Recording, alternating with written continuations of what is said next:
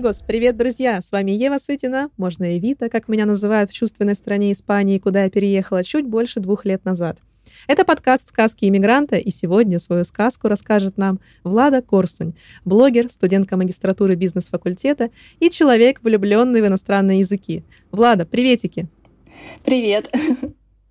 А, расскажи, пожалуйста, о себе. Давай сделаем краткий обзор твоей биографии, как ты оказалась в Корее, чтобы нашим зрителям было понятно, о чем мы сегодня будем говорить. Ага, хорошо. А, здравствуйте, меня зовут Корсень Влада, но думаю, большинство людей знает меня по моему никнейму Рина. Я переехала в Южную Корею из города Челябинска. На данный момент я живу в Пусане и обучаюсь на магистратуре а, в Пугён National University. Угу, отлично, очень интересно. Да, сегодня мы еще подробнее обсудим твое образование, конкретно твой момент переезда. А сейчас я бы хотела тебе предложить небольшой блиц. Это для того, чтобы разогреться и еще более комфортно себя чувствовать в нашем сегодняшнем необычном формате. Ага, а, отлично. Блиц, я задаю короткие вопросы, а тебе не обязательно отвечать коротко. Угу. Итак, первое. Россия или Корея? Думаю, на данный момент Корея. Угу. Челябинск или Пусан? О, это такой сложный вопрос на самом деле. С одной стороны, в Челябинске воспоминания, там прошлое детство, там семья, родные, друзья. Но с другой стороны, в Пусане тоже сейчас есть и друзья хорошие, и близкие люди, и много классных воспоминаний. Поэтому, наверное, я не смогла бы выбрать одно, но, думаю, возможно жить в Пусане и ездить в гости в Челябинск. Следующий вопрос. Э, после двух лет в Корее ты бы эмигрировала сюда вновь? Да, конечно. То есть, э, отмотав пленку назад, ты бы ничего не хотела изменить? О, нет, нет. Все угу. то же самое бы повторила. Окей, Инстаграм или группа ВК? Я думаю, на данный момент Инстаграм, потому что, как мне кажется, сейчас формат блогов, э, видеогрупп ВКонтакте уже себя изжил, и активности там мало, и сейчас в основном все люди либо в Инстаграме, либо в ТикТоке, но мне пока Инстаграм ближе. Отлично, да. Почему я спрашиваю, да, потому что ты у нас еще и блогер, и мне очень нравится за тобой следить в соцсетях, и я думаю, что вообще для широкого круга зрителей это было бы интересно. Расскажи, пожалуйста, как тебя найти в Инстаграме, ВК и на других площадках, где ты хотела бы, чтобы э, к тебе приходили новые люди. Ага, получается, у меня три основных площадки. Это это Инстаграм, группа ВКонтакте и Ютуб.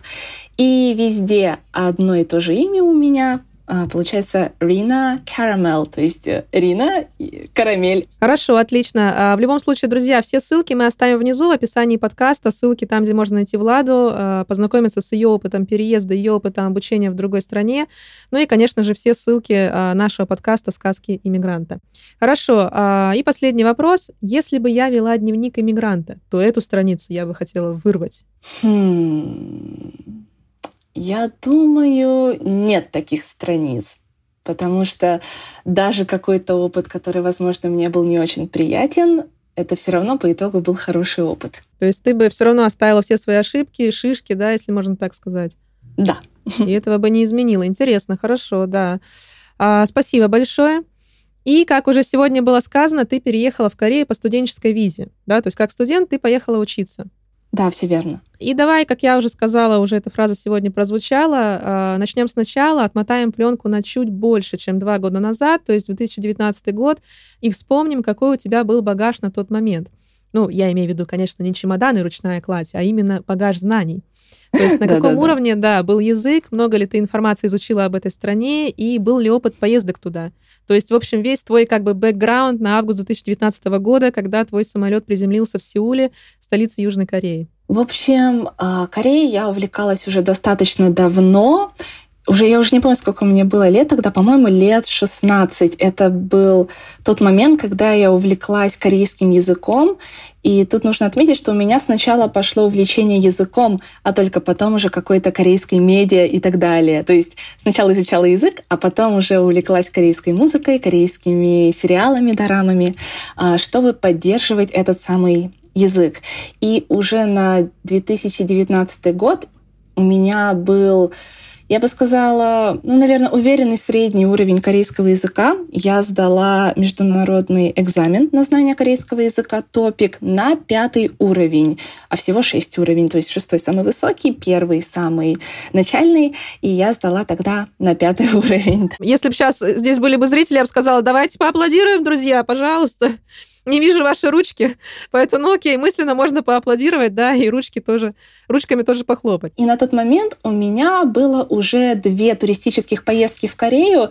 Первая была в шестнадцатом году летом на две недели, тогда я просто впервые поехала в Корею, у меня еще не было мысли туда переезжать, мне просто хотелось посмотреть страну, все-таки я изучала язык, хотелось именно побывать там. А вторая была в 2018 году, я уже приехала на месяц. Приехала скорее встретиться со своими друзьями и посетить уже любимые свои места, в которых я была. Но тогда у меня тоже еще не было такой мысли, что я перееду в Корею. Это было где-то на уровне какой-то, может, мечты в духе М, было бы неплохо переехать в Корею, пожить, но ничего конкретного. То есть, по сути, вот мы это можем как обобщить, да? На самом деле это очень важный момент, на котором я бы хотела остановиться и это то, что я всегда пишу во всех своих соцсетях, рассказываю своим знакомым, да, если меня спрашивают, какой-то совет даю тем, кто хочет эмигрировать, а, что вообще-то иммиграция должна быть осознанной, правильно? Да. То есть, когда ты выучил язык, да, вот как, например, у меня, у тебя, то есть мы даже получили какие-то сертификаты, то есть это все было подтверждено для дальнейшей работы, для дальнейшей жизни. Угу. Что я не просто на словах, я знаю, я говорю, да, вот посмотрите, это моя бумага, она это подтверждает. То есть язык это первый момент. Я думаю, самый важный, наверное, да, для любого переезда. Да, я полностью согласна с тобой. Конечно, то есть и у меня у самой есть примеры там близких моих людей, да, которые вот переезжали и вообще не знали там даже как привет сказать, да, на языке той страны, куда они переехали но я не представляю себе, как можно куда-то ехать, не зная язык. У меня не было такого опыта. Вот, кстати, что ты об этом думаешь? То есть, если у тебя такие, может быть, друзья, там, знакомые? Я согласна, то, что если речь идет уже о каком-то глобальном переезде и долгосрочной жизни, конечно же, лучше знать язык и понимать хотя бы немного культуру страны, в которую ты едешь. А, ну, как же говорят то, что когда в Риме, веди себя как римляне. И я с этим согласна. Но если речь речь идет о какой-то краткосрочной поездке, я не имею в виду туристические, а, например, краткосрочная учеба, да даже, даже учеба языковая на год. В таком случае, я считаю, абсолютно нормально приехать с нулем, конечно же, будет очень тяжело, но, в принципе, Ничего страшного в этом нет, потому что человек в любом случае приехал изучать этот самый язык. Но если уже говорю, речь идет именно о глобальном переезде, то, конечно, лучше знать язык, понимать культуру, понимать, что в этой стране считается грубым, неприличным, что допустимо, что недопустимо, и какие-то вот такие нюансы. Понятное дело, что нельзя знать все на сто процентов, но хотя бы какая-то база, я думаю, все равно желательно. Да, я тоже с тобой согласна, и сейчас, в принципе, это не составляет труда, то есть даже сидя например, э, в том же Челябинске, да, как в нашем случае, то есть ты можешь uh-huh. открыть YouTube, ты можешь что-то читать. То есть сейчас да. это все есть в интернете для того, чтобы действительно не попасть э, просто в просак, да. Uh-huh, uh-huh. Я вот, например, мало что знаю, мне кажется, что я мало что знаю об азиатской в целом культуре, да, то есть основные какие-то только базовые моменты. Вот можешь нам привести там пару-тройку примеров, что надо знать, когда, в принципе, ты едешь в Корею или, в принципе, в Азию, если есть какие-то общие правила. То есть, ну, например, я не знаю, там, не обниматься при встрече, да, или наоборот обниматься. То есть какие вот такие угу. базовые есть вещи? Да, я поняла, о чем ты говоришь. А, в принципе, вот этот пример хороший ты привела, обниматься при встрече, потому что я бы сказала, что азиаты с людьми, с которыми они не близко знакомы, они не тактильны, и это может их ну, не то чтобы напугать, но заставить их чувствовать себя некомфортно, если сразу их обнять. Понятное дело, то, что все люди разные, и, как правило, а, те, ну, допустим, в этом случае корейцы, которые жили за границей в каких-то европейских странах или в России, они к этому относятся проще, но, тем не менее, у них самих это не особо принято. Но именно когда не очень близкие какие-то отношения, если какие-то, например, лучшие друзья, то, думаю, наоборот, с этим все нормально. Вот это важно. Плюс Плюс еще, когда это не только относится к Корее, но и вообще в Азии, когда э, вы покупаете что-нибудь в магазине, и либо вы даете свою карту, чтобы оплатить, или наоборот, вам что-то протягивают, нужно брать эту вещь двумя руками, потому что это показатель уважения. Если взять какую-то вещь, которую вам протянули, или подать что-то одной рукой, это считается грубым и ну, некрасивым. Ничего себе, первый раз в жизни вообще такое слышу. А, да, серьезно, не знала? Нет, вообще, правда, честно. Да-да, это один из, наверное, таких самых известных вот, правил поведения.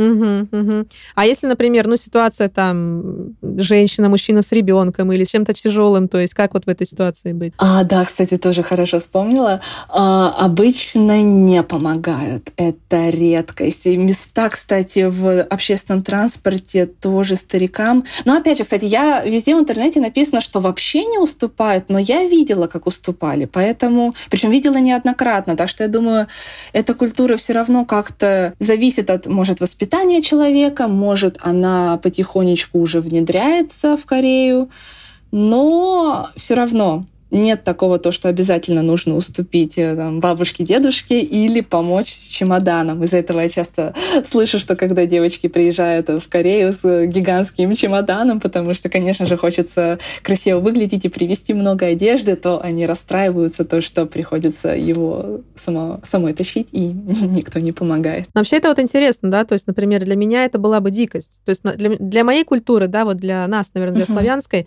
это как бы наоборот неуважение ты показываешь, да, что ты не помог кому-то там с тяжелой, ну очевидно, когда человек действительно он не справляется или да, там да. девушка поднять, да, не может, или угу. там зашли старики, то есть мне наоборот казалось, что это во всем мире, ну багаж, окей, сейчас там угу. феминизм и все остальное, да, это как где, то есть там, ну кому-то нравится, что ей помогает, кому-то не нравится, это нормально, окей, но как бы вот про стариков, да, то есть про пожилых людей, мне казалось, что во всем мире, то есть в принципе уступают, да, это какая-то вот норма. Угу. Но оказывается, вот, то есть это тоже нужно знать. Да, но конкретно вещь, которая мне еще нравится в Корее, раз уж э, зашел, зашел разговор про места в общественном транспорте, то в корейских метро а по бокам вагона есть специальные места, куда садятся только пожилые люди. И молодые туда не садятся. То есть они могут сесть, если, допустим, им плохо, и они плохо себя чувствуют или болит что-то, в таком случае можно туда сесть, но вообще на эти места молодые не садятся, даже если все места заняты, и они стоят. Есть вот такие места, плюс есть в каждом вагоне специальные места для беременных девушек, а, туда тоже. Ну, конечно, иногда садятся люди, но если беременная девушка подойдет и покажет им жетон, а девушкам, когда они встают на учет по беременности, им дают специальный жетон, когда они его показывают, то обязательно им уступят это место, потому что ну, законно это их место. Я считаю, то, что это очень удобно. Плюс в автобусах тоже есть места, они другого цвета, чем обычные места, которые для пожилых. Ну, там тоже в основном там могут сидеть молодые, но, опять же, если они увидят пожилого человека рядом с этим местом, то, скорее всего, они его уступят, потому что все-таки это место для пожилого человека. То есть я думаю, из-за того, что эти места, в принципе, уже подготовлены, и нет такой культуры, что нужно уступить. Кстати, вот про беременных, вот это прям мне вообще очень понравилось, да, что страна, видимо, продумывает такой момент, что, ну вот у меня такой был прикол, не знаю, когда только приехала, да, то есть там заходишь, например, с друзьями, хочется сесть, да, тоже какие-то там тяжелые сумки, и кто-нибудь там говорит, ну вот подойди, скажи, ты беременная, там, не знаю, давайте под одежду, да, там положим что-нибудь, или просто там как-то, не знаю, спину оттопырь, да, живот и покажи. Ну, в общем, против вот таких зайцев, да, условно говоря, вот и придуманы вот эти жетоны. Ну, вообще гениально, кстати, это прям мне понравилась эта идея, конечно. Расскажи про свои угу. первые три месяца именно жизни, уже когда ты переехала на постоянной основе, то есть вот опять угу. конец 19 года. Скажи о своих впечатлениях. Ой, когда я только приехала, это, конечно же, была эйфория, потому что очень долго к этому шла, очень переживала. И самое классное было ощущение, то, что ты приехал, и тебе не надо считать дни до своего отъезда. Ты понимаешь, что ты приехал надолго, что у тебя есть виза, что ты не на каких-то птичьих правах там. И это давало очень много сил. Конечно же, я была в восторге от того, что я могу каждый день есть свою любимую еду. А, мне безумно нравится климат в Корее. А, я могу разговаривать на языке, который мне так нравится каждый день, и это становится моим основным языком общения. И улицы такие красивые, и там, не знаю, упаковки молочка в магазине такие симпатичные, все классно. И это просто были три месяца какого-то бесконечного позитива, радости, и все было потрясающе. Первые три месяца были все супер, все cool, да, то есть все нравилось, все красиво. Теперь поговорим о негативе, да, затем, когда падают вот эти розовые очки трех месяцев, да, то есть получил долгожданный вот этот кусочек пластика, все, дальше э, шоры, да, вот эти они куда-то падают, да, куда-то деются, открываются глаза. Первое разочарование, расскажи, пожалуйста, как это было. Наверное, самое неожиданное для меня было, это, конечно, не то чтобы связано именно с Кореей, но просто так совпало. Мне было сложно завести друзей, а для меня это что-то из области фантастики, потому что я достаточно часто меняла свой коллектив, то есть и в школьные времена я меняла и классы, и школы, и я училась в Америке, в Китае. У меня никогда не было проблем с тем, чтобы найти свою компанию, даже если это занимало какое-то время, но своих людей я находила. А в Корее это заняло какое-то очень такое длинное время, и я из-за этого переживала, потому что у меня были приятели, в основном все с языковых курсов, тоже иностранцы, но это было такое общение, когда ты понимаешь то, что, ну, вы, конечно, можете пообщаться, но не то, чтобы это общение тебя как-то наполняет. Вот. А у меня друзей на тот момент не было в Пусане, поэтому я это достаточно как-то тяжело переживала, но в течение вот первого полугода приехали две моих интернетовских подруги учиться в Пусан. И мне было очень радостно, потому что я их обеих знала уже много лет заочно, и вот мы встретились впервые в Пусане. Очень было здорово, и как-то благодаря ним стало получше в плане общения, в плане подруг. А потом уже как-то стало так совпадать, что я стала больше знакомиться уже в интернете и встречаться с э, девочками и из России, и из э, стран СНГ, и, допустим, с какими-то другими иностранками, которые тоже живут в Пусане. И как-то общение у меня пошло. Ну и потом, когда я уже поступила в магистратуру, я стала хорошо общаться со своими одногруппниками. Но это немножко вперед ушла, но говоря про первое время, да, сложно было завести завести друзей, хотя, казалось бы, у нас у всех была одна и та же общая тема — учеба в Корее, какой-то интерес к корейскому языку, но как-то вот не коннектилось, если можно так сказать. Это первое. Второе, я бы сказала то, что в какой-то момент мне Пусан немножко приелся, потому что я вообще человек, который любит больше мегаполисы, и я начала Пусан сравнивать с Сеулом. И мне стало казаться то, что, может, нужно было поступать в Сеул, а в Пусане скучно и так далее. Но я думаю, это накладывалось то, что у меня не было на тот момент друзей, и поэтому не было какого-то такого досуга, который бы дарил мне много положительных эмоций. Я думаю, то, что это все шло параллельно друг с другом, потому что когда у меня появились друзья именно близкие, именно не просто знакомые, а с которыми мне прям классно и душевно, то все такие мысли полностью ушли. Так что да, я думаю, это, эти два пункта связаны были. Ну и третий — это шел какой-то уже страх за будущее, потому что языковые курсы — это такой промежуточный период, когда ты не совсем знаешь, что дальше, искать ли работу или что. Э, куда дальше, что дальше, на своем ли я месте, правильно ли я сделала выбор, потому что еще языковые курсы тоже меня не то чтобы разочаровали, но я бы сказала то, что они не дали мне настолько много, насколько я изначально ожидала. То есть, допустим, в плане корейского языка я жила в гестхаусе, и вместо оплаты своего жилья я помогала на ресепшене. И вот эта самая помощь, ну, можно назвать работа, но неоплачиваемая. Так что помощь, волонтерство на ресепшене, оно мой корейский просто подняло на несколько уровней вверх. Так что, да, это было даже для меня самой неожиданно. Ну и плюс, да, тоже какое-то разочарование, потому что я очень уставала, ведь мне приходилось совмещать и учебу на языковых курсах, и подработку в гестхаусе. Так что, да, был какой-то такой стресс, наверное, можно это назвать. А на фоне стресса всегда идут какие-то немножко грустные мысли. И вот тогда я задавалась м, такими мыслями, то, что правильно ли я поступила, правильно ли я выбор сделала, и самое главное, а что же дальше? На самом деле этих мыслей вот не надо бояться. Э, мне кажется, что они абсолютно нормальны. Просто мне, на мой взгляд, всегда должен быть кто-то, с кем эти мысли проговорить. Да, да, да, да. да То есть тот, кто себя вот в любом случае поймет. Потому что на самом деле, когда говоришь вот с другим человеком, в моем, например, случае такое было, вот он как-то так отвечает тебе, да, или как-то так аргументирует, и ты понимаешь, что на самом деле трагедии-то никакой нет. Да, да, да, да, все верно. Да, то есть продолжается, продолжается жизнь, да, продолжается та же красота вокруг, продолжается какой-то рост, потому что если ты уже сделал такой прыжок вперед, да, как переезд куда-то, исполнение своей мечты, то, мне кажется, в принципе, стагнации не может, да, быть. Ты все равно в развитии, угу. ты все равно к чему-то идешь, ты все равно проживаешь каждый день да, что-то новое, да. потому что место новое, да, невольно. Поэтому Здесь просто, мне кажется, нужно с кем-то говорить об этом. Uh-huh. А, там, с друзьями, да, с семьей, может быть, даже с психологом, да, то есть, и просто это проговаривать, тогда станет легче, но это просто вот такая моя оговорка, да. Хорошо, uh-huh. интересно очень. А, но мы, кстати, здесь давай еще проговорим, что гестхаус, да, есть такая тема в Корее, что ты как бы работаешь за жилье. Расскажи вот об этом. Это может быть очень полезно людям.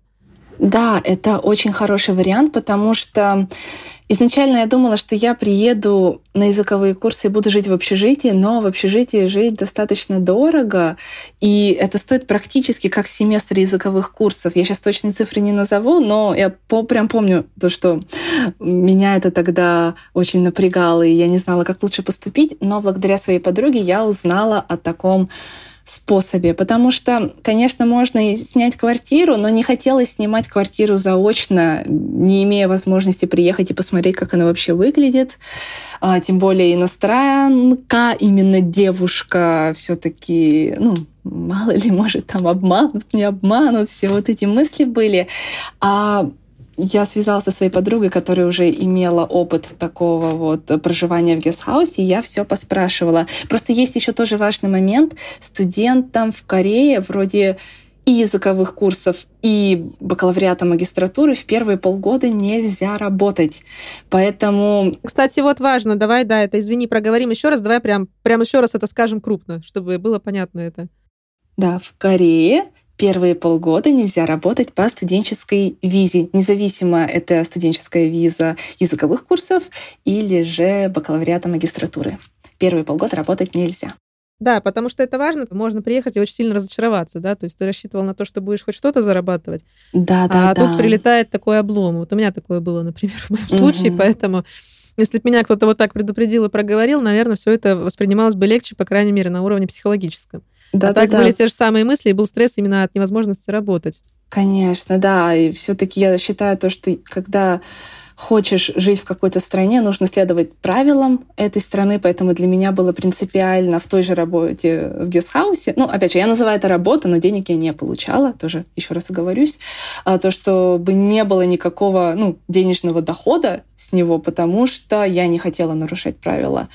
Вот, поэтому такая возможность работать э, как бы в оплату своего проживания. Это было очень здорово, это помогло мне сэкономить денег. Ну и плюс, хоть было тяжело, особенно первый месяц, прям ужасно было тяжело, это все было так непривычно, потому что это в первую очередь работа с людьми.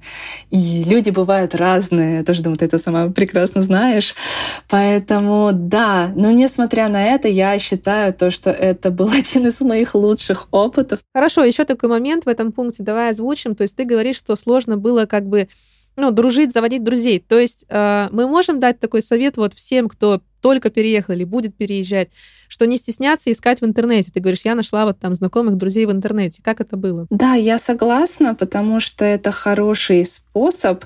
А, что мне нравится конкретно в Инстаграме, сейчас же в основном пишут посты. Почитав посты, ты можешь какое-то ну, понятное дело, то, что не полное, но хотя бы какое-то иметь представление о человеке. Потому что бывало, что я находила чей-то профиль и думала, о, вроде милая девушка, но я читала ее посты и понимала то, что у нас какие-то разные взгляды, или мне не очень нравился тон, и тогда я понимала то, что такое общение, скорее всего, у нас бы не заладилось. И то же самое по-другому. Мне бывало писала писали какие-нибудь девочки, я тоже смотрела, что у них в профилях, и я видела, что они миленькие, хорошие, то, что у нас совпадают интересы, и уже встречаясь с человеком, ты все равно имеешь хотя бы какое-то представление о нем, может, о каких-то местах, где он путешествовал, потому что он выкладывал фотографии, уже можно даже подготовить какие-то темы для разговора. Плюс в Инстаграме можно же, ну, опять же, не только в Инстаграме, но и, может, на какой-то другой площадке, но просто, я думаю, в Инстаграме важно, что ты смотришь э, не знаю, может, на какую-то ну, эстетику, не эстетику человека, что ему нравится и так далее. Вы можете просто переписываться, не обязательно прям сразу встречаться в реальной жизни. Вот. А, да, ты еще также можешь посмотреть, на какие, может, э, на каких людей, на какие группы подписан этот человек, чтобы тоже сформировать какое-то понимание о его или ее интересах. Так что, да, я считаю то, что Инстаграм — это неплохой вариант, чтобы познакомиться. Ну да, кстати, это может помочь, например, при первой встрече понятно, что все равно люди стесняются, да, в той или иной степени, и всегда можно сказать, а, слушай, ты там писала, что ты был в Рио-де-Жанейро, давай да, это обсудим. Да, да, да, да. Угу, угу. То есть и всегда будет какая-то тема, но и потом лед тронется, да, как говорят, и э, да, получится да, да. сообщение, я думаю. Да, хорошо. Короче, друзья, то есть еще один совет, еще один лайфхак. Не стесняемся, да, э, пишем, знакомимся. И банальное вот это «давай дружить», оно очень сильно и очень хорошо работает за границей. Давай перейдем к такой, наверное, долгожданной теме, которую я вчера накануне уже так много и э, крупно озвучивала в своих соцсетях, да, что мы будем общаться с девушкой, с Владой из Южной Кореи, которая сделала невероятное. Она получила грант на обучение в крупнейшем вузе Кореи. Э, давай сейчас на этом моменте остановимся поподробнее, хотя мы уже об этом сегодня говорили. Потому что я думаю, что твой опыт будет бесценен для всех тех, кто планирует поступать за границу, либо отправить своих детей туда учиться. Но, например, не имеет больших средств, зато обладает талантом и амбициями. Ну и потому что, на мой взгляд, все равно этот процесс, наверное, плюс-минус одинаковый во всех странах мира. Да. Поступление, получение какого-то гранта и так далее. Давай э, подробно на этом остановимся. Грант, по которому я поступила, называется KGSP. Сейчас он называется GKS. А, вот. И это один, наверное, из самых известных грантов на обучение в Корее, который я знаю. И, в принципе, что еще хорошего об этом гранте, очень много информации в интернете по тому, как а, туда поступить. Я сама собирала весь свой пакет документов по видео, которые я нашла на Ютубе. То есть было одно видео у девушки, которая, в принципе, рассказывала подробно об этом гранте и показывала, какая там анкета, что нужно. И я еще нашла видео девушки, которая показала чисто свой пакет документов. Вот прям все а, апостили и так далее, потому что были какие-то документы, которые мне были просто не совсем понятны. То есть если вкратце, есть сайт у этого гранта, а, есть набор на бакалавриат и на магистратуру. На бакалавриат я не знаю квоту, но она достаточно маленькая. А вот на магистратуру по России, в принципе, квота ну, побольше, скажем так, чем бакалавриат, потому что не хочу обманывать, а точные цифры я уже не помню. Но это все тоже легко можно найти в интернете, в Гугле очень много информации.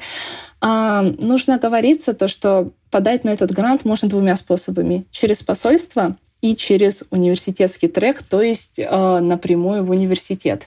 То есть, допустим, вы собрали свой пакет документов, вы его относите либо в посольство, и вас уже там отбирают, либо вы его относите сразу в университет, и уже университет вас отбирает. Плюсы посольского трека — то, что ты можешь выбрать три университета, и ты можешь выбрать прям самые лучшие университеты Кореи. То есть там, например, Сеульский национальный э, университет Корё, университет Йонсей, э, какие-то такие очень известные, куда очень большая конкуренция. Посольский трек дает возможность попасть в такие университеты.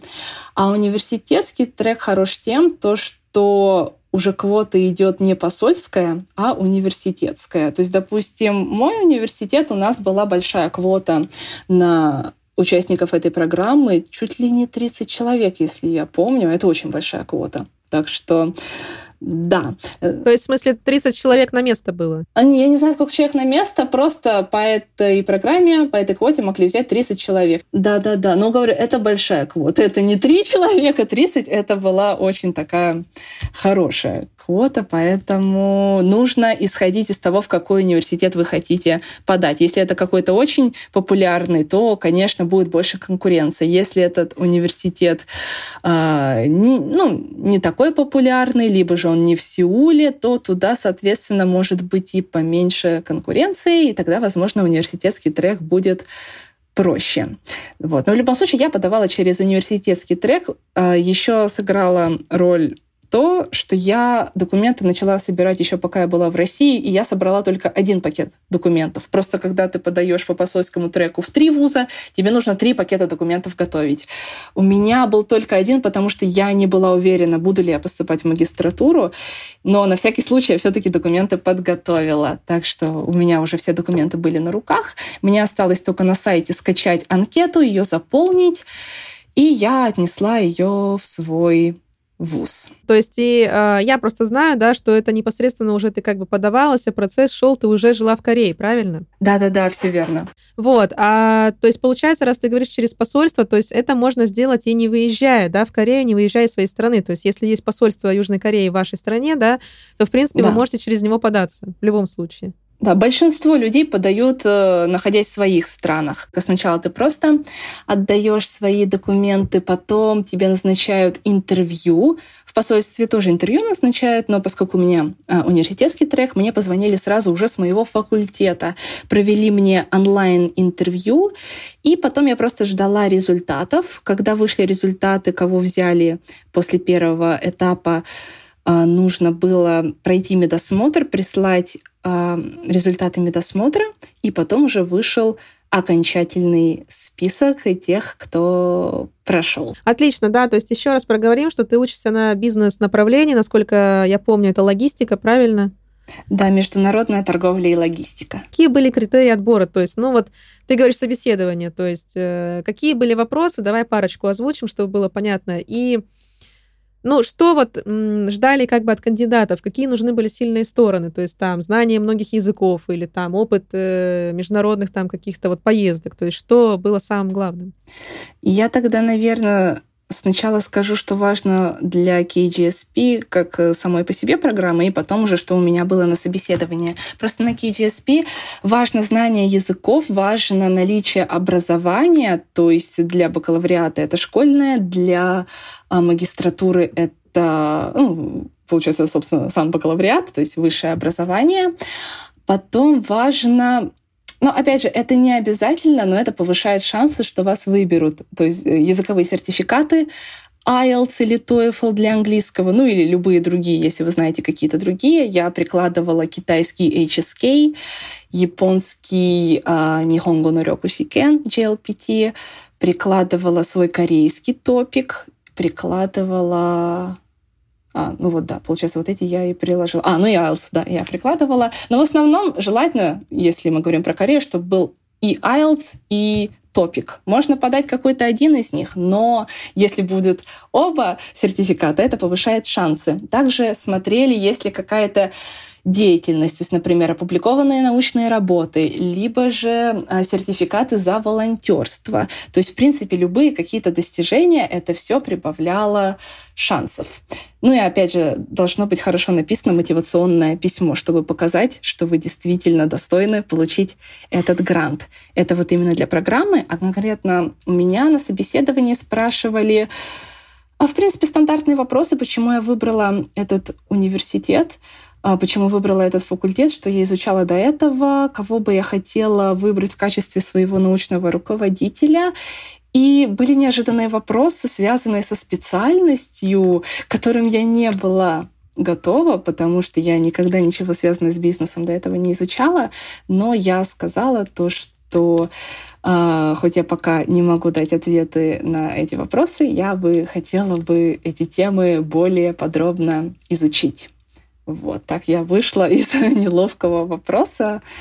Но Молодец, кстати, случай... то есть, да. Такой дипломатический ответ был, да? Но для меня это просто очень неожиданные были вопросы. Я не ожидала. Причем я смотрела, что спрашивали других ребят, и таких вопросов не было. Но на всякий случай подготовьте что-нибудь связанное с вашей специальностью, чтобы показать, что вы разбираетесь. Но вообще на моем факультете важен был уровень корейского. То есть я уже говорила, что у меня пятый. По-моему, на мой факультет как раз только с пятым брали и выше. А вообще для поступления в Корею нужен вроде бы четвертый и выше. Но для бизнес-факультета нужен был пятый, потому что все пары на корейском, диплом писать тоже на корейском. И, конечно же, сложные термины, поскольку это бизнес-факультет. Да. Угу, ничего себе, да. То есть, по сути, это тройная работа такая, да, то есть иностранный язык, и понимание, и все, так еще и термины. Да-да-да. Да, круто. Молодец. Прям респект тебе. Опять-таки, друзья, поаплодируем здесь на этом моменте. Я тебя поздравляю. Поздравляю. Кстати, хотела тебя поздравить э, в прямом эфире, если мы можем так это назвать, да, с успешным первым окончанием э, года магистратуры. А, спасибо большое. Не так выразила. С первым окончанием, с первым нет, с окончанием первого года в магистратуре, вот так. Да-да-да. Правильный порядок слов будет такой, да. Поэтому mm-hmm. я тебя поздравляю, ты большая умничка, и после того, что ты сейчас рассказала, я прям понимаю, что мое образование в Испании, потому что я тоже здесь закончила, это прям детский сад какой-то.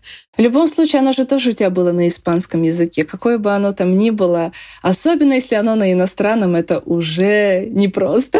Не, ну это вообще, знаешь, такая, мне кажется, тренировка для мозгов вообще за всю оставшуюся жизнь, если кто хоть раз учился вообще на иностранном языке, тот поймет. Ну потому что да, да, да. Ты делаешь даже, мне кажется, да, не двойную, а тройную работу вот по пере, переработке, наверное, этого материала внутри себя, даже если твой уровень вот там C1, да, то есть как бы высокий, угу. выше среднего, все равно это, это, это не, может и не помочь, да, в какой-то ситуации, все равно нужно учить что-то новое, новые термины. Мы закончили один вуз, да, то есть я закончила специальность международные отношения, а у тебя как она называлась? Моя специальность называется зарубежное регионоведение, но чтобы более понятно, можно сказать, что я востоковед-китаист. То есть изучала китайский язык, китайскую историю, экономику и все связанное с Китаем. Да, и, друзья, кстати, тоже, кто не знает, я тоже вчера это озвучивала в э, своем инстаграме. Опять-таки, все ссылочки будут внизу в описании к этому подкасту, естественно. Что я хочу сказать, что э, Влада знает китайский, английский, корейский, японский, родной русский, если я не ошибаюсь, даже украинский. Поправь меня. Да, я украинский понимаю. Раньше понимала полностью, сейчас, возможно, уже не весь, потому что подзабылась, но сама на нем не говорю. Здорово, хорошо. В общем, еще раз тебя поздравляю, и давай будем двигаться дальше. Да, и, конечно же, тебе успешного окончания вуза. Владе остался еще один год, да? Если я правильно говорю э, написание диплома, так сказать, самое сложное, да. самое неприятное во всем этом. Да, но держись, у тебя все получится, ты большая умничка. Я думаю, что тебя ждет, конечно, прекрасное, блестящее будущее. Неважно, спасибо. в Корее, либо в какой-то другой стране, ты справишься. Большое спасибо за поддержку и приятные, добрые слова. В первом выпуске «Сказок иммигранта» я рассказывала о своей жизни в Испании. Там упоминала две самые больные, скажем так, темы для большинства. Здесь это медицина и бюрократия. Э, я думаю, что многие знают, что европейская госмедицина — это прям отдельная история, когда по три месяца можно ждать талон на УЗИ, на что-нибудь подобное, и ровно столько же ждать ответа по продлению своих документов. Э, ну вот в Испании, по крайней мере, это так. Угу. Расскажи, как с этим в Южной Корее, и что тебе сложно принять вот до сих пор уже по прошествию двух лет, живя там, и что тебе нравится больше, чем в России, а что просто неприемлемо? Угу, угу. Хорошо.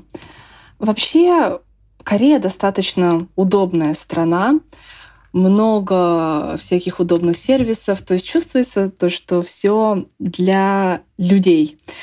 А, наверное, вот возвращаясь к теме бюрократии и так далее, в этом плане, допустим, тот же поход в банк или в больницу в Корее происходит достаточно быстро, легко, по талончикам. То есть обычно, когда нужно пойти и взять какой-то документ, то сначала переживаешь, думаешь, ой, там, это сейчас займет столько времени, но все проходит быстро. Даже я помню, на почту я приходила, чтобы отправить посылку, и на почте даже все было быстро и без очередей, и посылки быстро доходят, и все. То есть в этом плане Корея достаточно удобная страна. А, точно так же, как и в России, развит мобильный банкинг, просто это не везде на самом деле развито, как э, я узнала к своему удивлению. Вот. И я тоже считаю, считаю, то, что это очень удобно.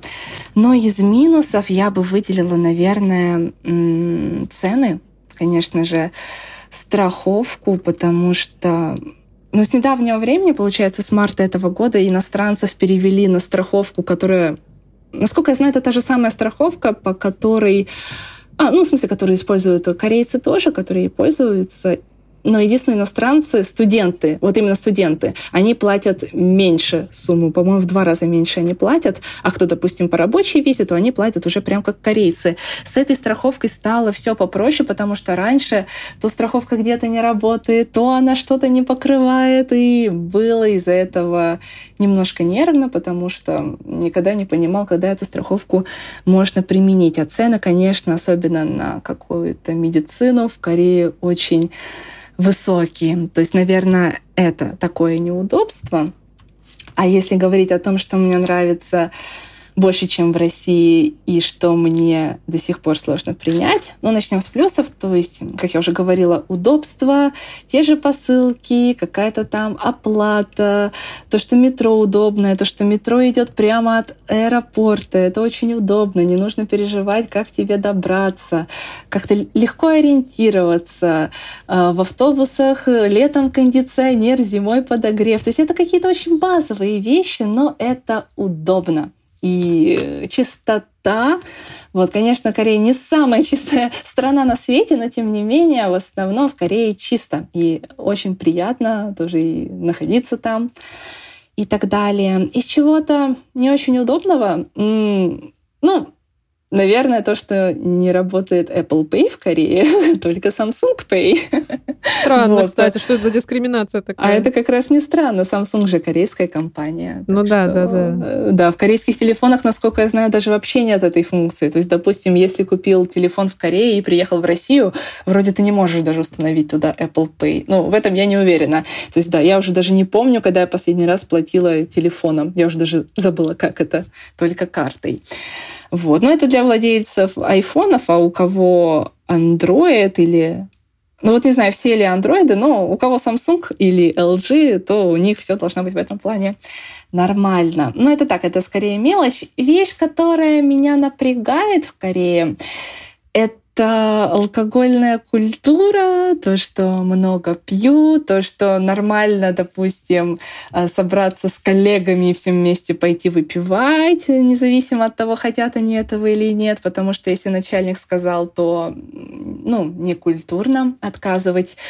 И то, что, в принципе, напиваются очень много молодые ребята. Но я все равно вижу то, что сейчас понемногу, очень маленькими шажками, но тем не менее, эта культура немножко отходит. То есть, допустим, вот те же э, собрания с коллегами сейчас чаще выезжают куда-то, допустим, поиграть в гольф или пойти всем вместе в горы. То есть что-то такое более трезвое, спортивное. И это, я считаю, очень здорово. Зожное такое больше, да? Да, да, да. Почему, как бы, откуда это пошло? Что они пытаются запить этим? Или что? Почему? Почему такой вид развлечения у молодежи? А в Корее считается то, что разговоры за э, стаканчиком соджу. Соджу — это главный корейский алкоголь, его называют корейская водка, но там не очень много градусов, вроде 12 если я правильно помню. Вот. А, и считается то, что такие разговоры за алкоголем, они сближают, и это направлено ну, как бы по идее, что вы коллеги на корпоративе как-то расслабились. Где-то я уже это дружились. слышала в пределах Российской Федерации, да? Да-да-да. Где-то уже такое было, ладно. Да, но я говорю, я рада, что эта культура понемножку уходит, потому что и без алкоголя можно прекрасно пообщаться, раскрепоститься конечно, и так далее, конечно. и без последствий, как говорится. Вот, а именно просто выпивает, ну, наверное, запивает какой-то стресс, потому что все-таки жизнь в Южной Корее достаточно стрессовая. Да. Давай э, дальше вот обсудим э, тему быта, да, то есть мы узнали, что есть вот такие вот странные достаточно привычки, да, непонятные нам, может быть, в какой-то степени.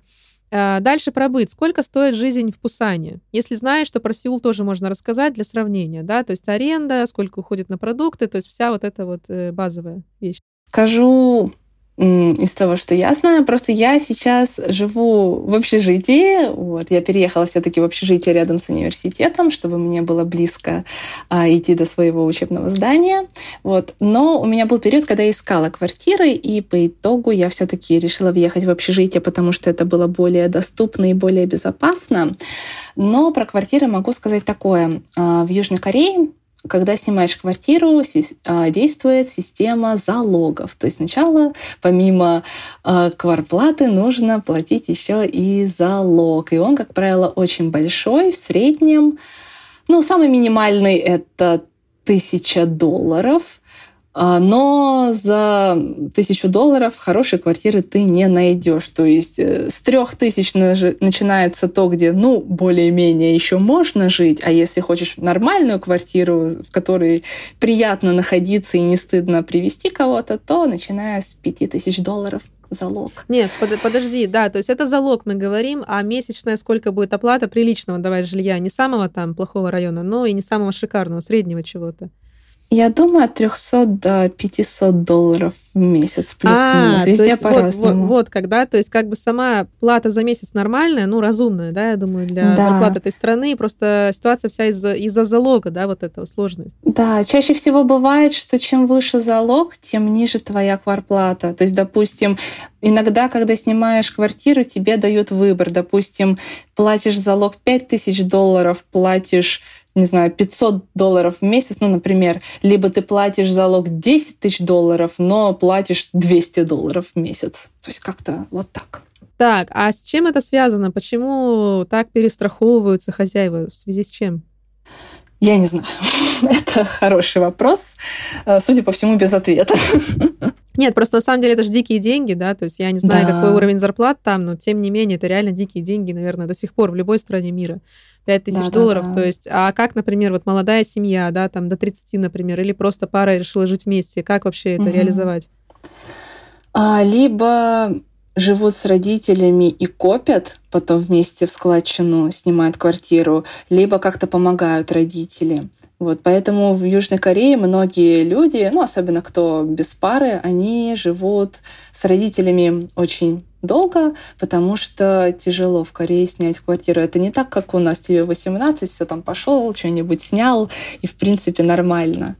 Вот, без помощи родителей, без какой-то хорошей работы, ну или даже стабильной подработки сложно снимать жилье. А, например, если покупать жилье, то есть ипотека низкие процентные ставки или тоже там дикое что-то? По стоимости? Про это, к сожалению, не знаю, но в Корее купить жилье очень тяжело. В Сеуле практически невозможно, и большинство корейцев живут ну, можно сказать, всю жизнь на съемных квартирах. Конечно, в Пусане и в каких-то ну, более мелких городах с этим попроще и реальнее купить свое жилье.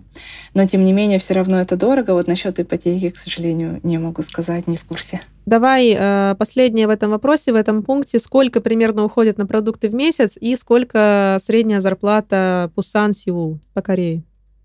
Угу. А, получается, насчет продуктов, поскольку я живу в общежитии, у нас здесь есть столовая, но нет кухни. Я не готовлю, поэтому про продукты тоже не смогу подсказать. Ну, конечно же, у всех по-разному получается, но я могу сказать, сколько в среднем стоит прием пищи вне дома, то есть в каком-нибудь заведении.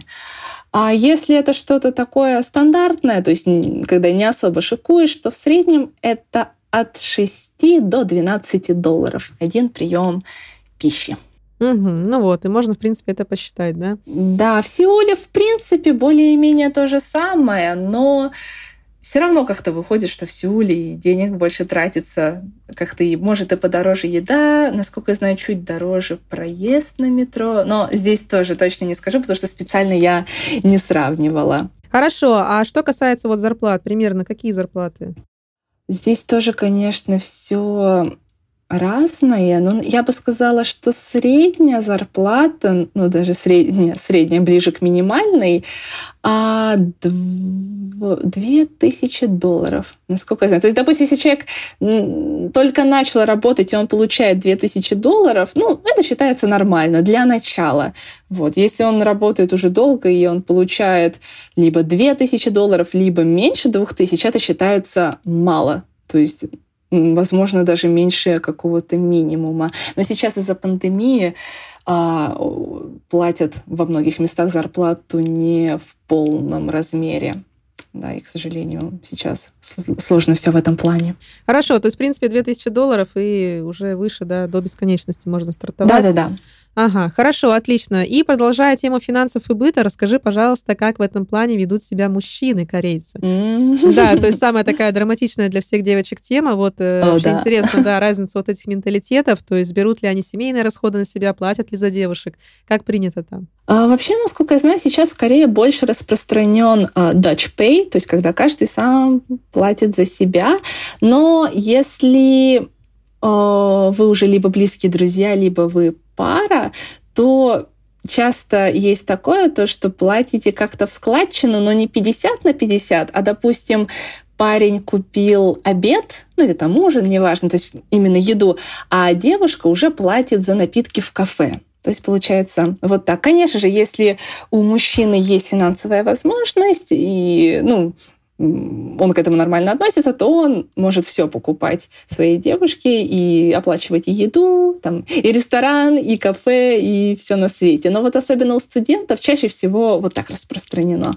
То, что э, платят вот так. Или, допустим, в один день заплатил один человек, в следующий раз заплатил другой, ну и, и так далее. То есть это, в принципе, если мы говорим про 20 плюс, да, то есть, наверное, те, кто да. постарше, 40 плюс, там, наверное, все-таки более традиционно, да? Да, я тоже так думаю. Там уже наверняка платит все мужчина. Ну и, конечно, когда парень приглашает девушку, то чаще всего оплачивает парень, конечно. То есть, ну, это уже странно, если парень первый пригласил и не оплатил. Угу, угу. Ну, конечно, тоже совсем странное что-то. Да, да, да, да. Я думаю, что для России, что для, точнее, для славянских да, стран, что для Южной Кореи, угу. то, конечно, это было бы очень weird, как мы бы сказали, да, странно. Weird. Да, да, да, weird. Э, хорошо, э, такой вопрос. Для тебя уже сейчас, вот э, прошло два с лишним года, да, ты уже пожила, посмотрела, чей менталитет в плане отношений ближе и желания? То есть ухаживание и поведение славянских мужчин или все-таки корейских? Я думаю, то, что, наверное, конкретно для меня больше важен характер конкретного человека, нежели менталитет. Возможно, потому что я уже тоже пожила в разных странах, у меня у самой менталитет уже достаточно гибкий, и я могу подстроиться, потому что, опять же, хоть в Корее принято в основном делить счет, но как... Э, это нормально, если парень сам захочет его оплатить. Это зависит уже от каких-то его стандартов того, как должно проходить свидание и так далее. Вот. Ну и точно так же в России хоть и говорят, что вот русские парни-джентльмены, там дверь откроют и так далее. Точно так же и там есть э, э, ребята, парни, мужчины, которые, ну, может, не захотят э, оплачивать или так далее. Даже дело не в том, кто оплачивает, а просто в каком-то отношении к ухаживаниям. То есть кто-то считает то, что нужно дарить девушке цветы, кто-то считает то, что это пустая трата денег. я думаю, такие люди есть абсолютно в любой стране, абсолютно в любом менталитете, поэтому, наверное, для меня просто важен больше характер, нежели менталитет. Красивый ответ. Последний вопрос на сегодня. А, твой совет всем решившим иммигрировать. Неважно куда, просто твой совет человека, который знаком и с российской глубинкой, и со столичным ритмом Москвы, посетил так много стран, да, и в итоге остановил свой выбор на Южной Корее. Я думаю, то, что мой совет будет учите языки, а, смотрите медиа той страны, в которую в который вы бы хотели переехать, изучайте культуру, по возможности заводите знакомства через э, интернет, то есть даже находясь в своей стране, или если есть возможность познакомиться там в вашем городе с человеком из той страны, в которую вы бы хотели переехать, то тоже как-то общаться, и язык практиковать, и больше узнавать про саму страну, и ехать уже с какой-то такой подготовленной базой. Ну и плюс, конечно же, искать какие-то гранты, искать какие-то возможности. Возможно, есть какие-то предложения по работе, которые подойдут именно вам. То есть использовать интернет по максимуму и искать как можно больше информации. Отлично, да, я с тобой полностью соглашусь, даже здесь добавить нечего. И да, друзья, языки, подготовка, да, то есть э, вы должны уже с чем-то ехать, что-то этой стране предложить да, прежде чем куда-то переехать. Я бы, наверное, так сказала. Да, да, да, да, да. Спасибо тебе огромное за сегодняшнюю нашу беседу. Мне было очень интересно, мне действительно очень понравилось. Я правда сегодня узнала для себя много интересного и нового про жизнь в этой стране, такой далекой, такой мне непонятной, и где я ни разу не была, но очень надеюсь приехать к тебе в гости. А, наконец-то сфоткаться на фоне чего-нибудь в Корее, да, сделать красивые фотографии, обнять тебя и, конечно же, вживую это обсудить и посмотреть друг на друга и поделиться опытом. Но пока на данный момент жизни вот так. Спасибо тебе огромное. Друзья, подписывайтесь на Владу в соцсетях, подписывайтесь на сказки иммигранта. А, новые подкасты выходят каждую неделю. Все ссылки, все будет в описании к этому подкасту. Спасибо огромное за ваше время. Отличной недели. Всех обнимаем, всех целуем. Спасибо большое. Всем до свидания. До свидания. Hola. ¿Qué tal? ¿Está todo bien? Степан? Чонинбак. Дякую. Аморе міо. Понаехали.